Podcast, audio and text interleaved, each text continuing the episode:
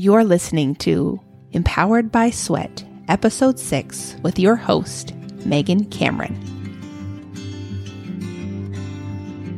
Welcome to How to Sweat Less, the podcast where we empower you with insight, inspiration, and humor on your journey to sweating less and loving yourself along the way. Let's talk sweat and why we sweat. In today's episode, we're digging deep. We're talking why we sweat and specifically a medical condition called hyperhidrosis. As I mentioned before in previous podcasts, sweat is essentially the human's way of cooling itself and protecting us from overheating. So it's essential in keeping us from getting too hot. A normal human body sweats.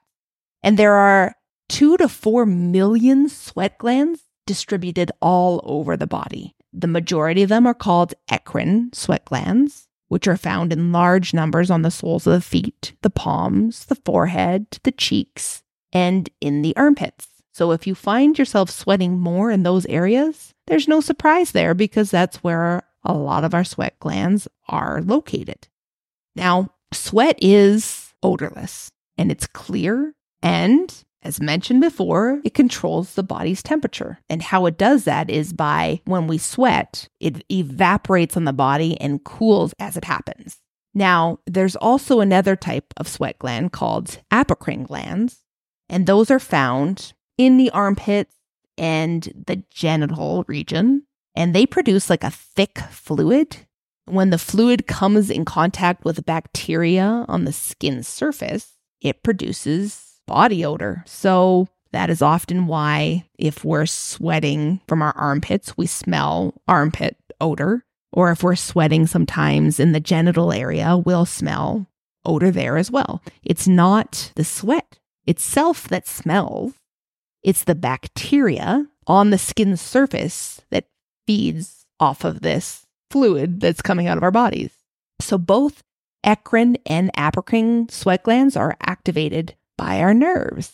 And these nerves respond to a variety of stimuli, including messages from our brain indicating that we're too hot, hormones, emotions, and physical activity or exercise.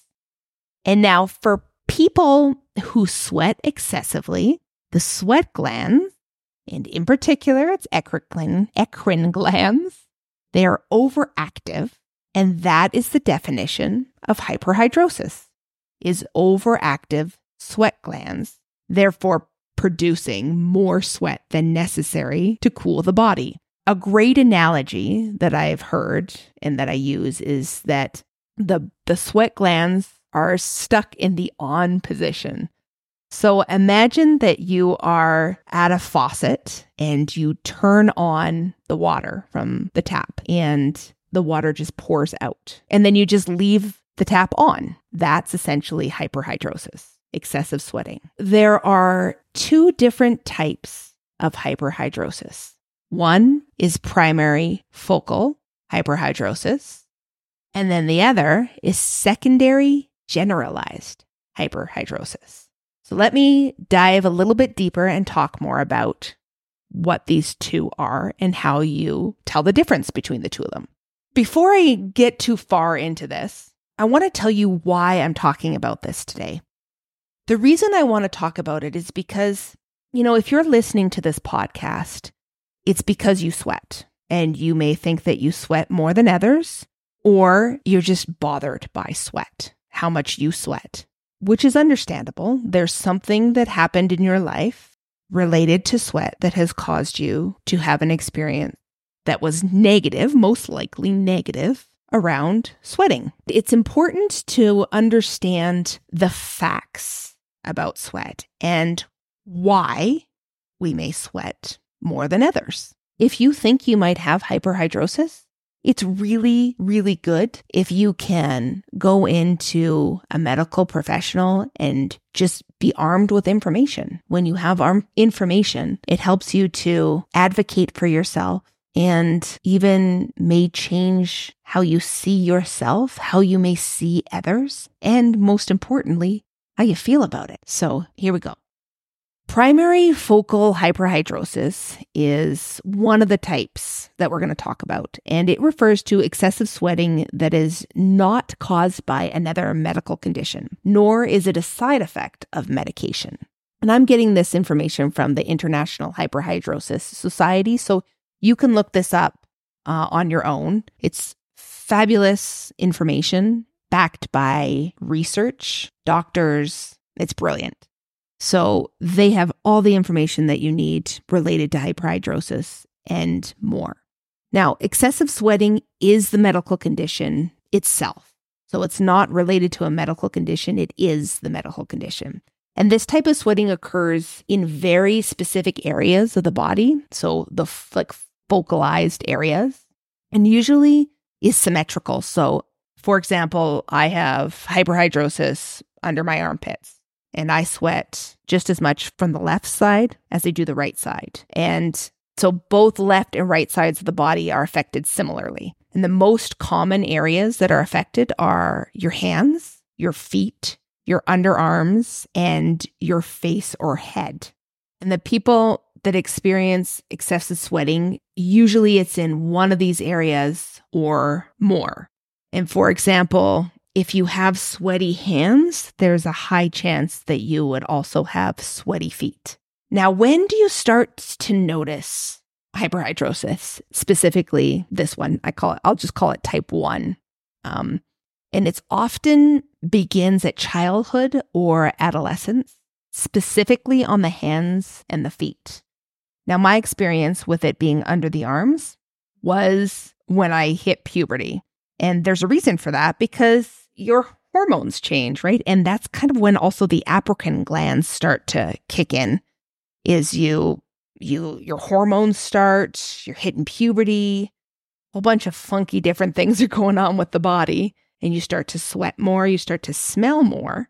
And what I learned is that if it starts at puberty and you get everybody starts to get sweaty at puberty, it's very human for us to be more sweaty then because of those apocrine glands but also our emotions, all the things relating and kind of hitting all at once, is you start to sweat. But then what happens is when you're done with puberty, you continue to sweat more than usual, more like excessively sweating.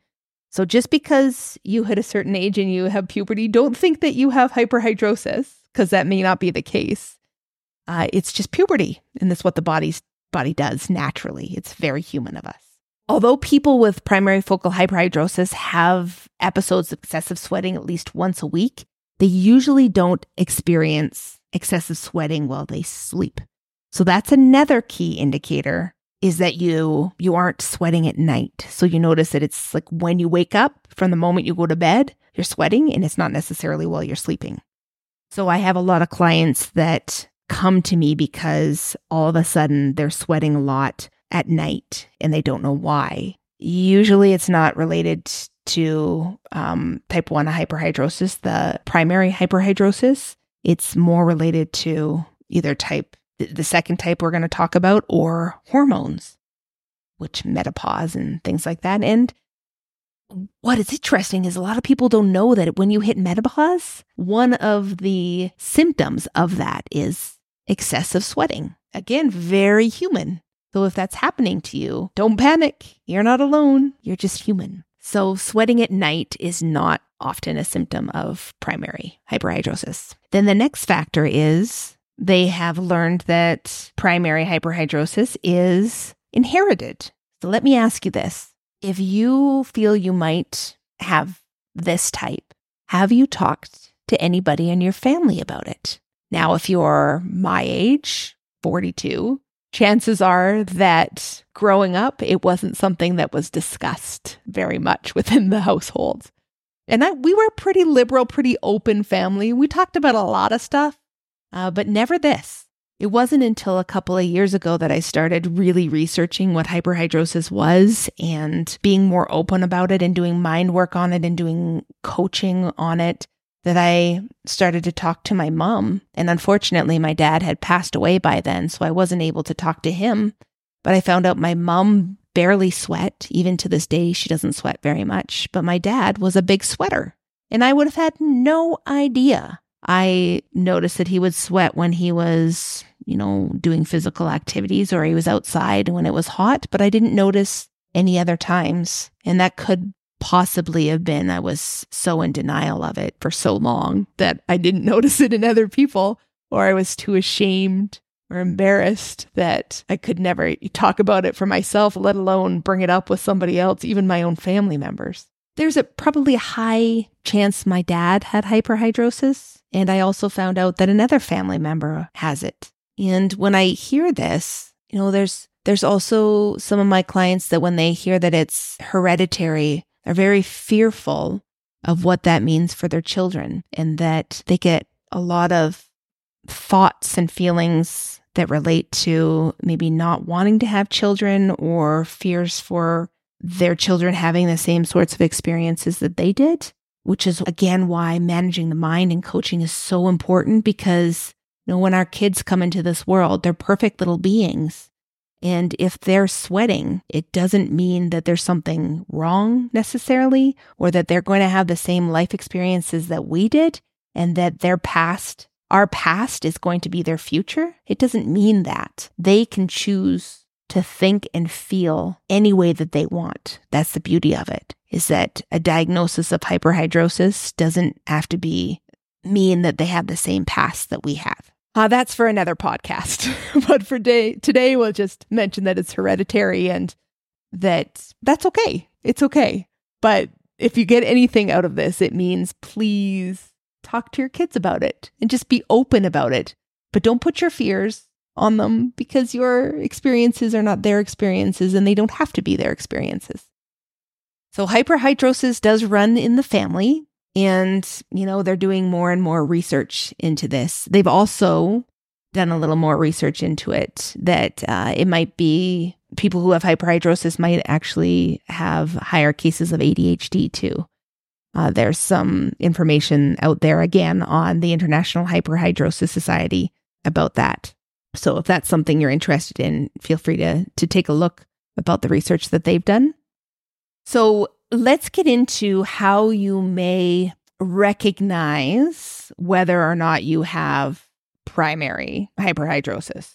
You can ask yourself a couple of questions. One is Are you sweating equally on the left side as you are the right side of your body? Or very similar, like is your left armpit often just as sweaty as your right, or your left hand often as sweaty as your right hand? So, noticing those things. Is sweating impairing your daily activities? Are you experiencing at least one episode a week? Have you seen onset of this excessive sweating earlier than age 25? And do people in your family have excessive sweating going on in their lives?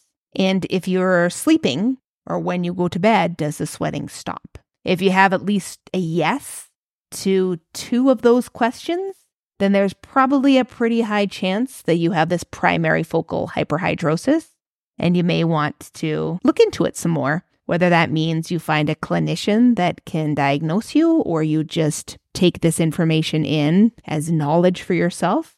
There's no right or wrong thing to do with this. It's just good information to have. And some dermatologists believe that upwards of 90% of people who present with excessive sweating will be diagnosed with primary hyperhidrosis. So it is the most common type. Now, on to type 2, I'll call it, which is secondary generalized hyperhidrosis. Now, this type of excessive sweating is caused by another medical condition or is a side effect of medication itself. Hence the reason it's called secondary. It's secondary to something else.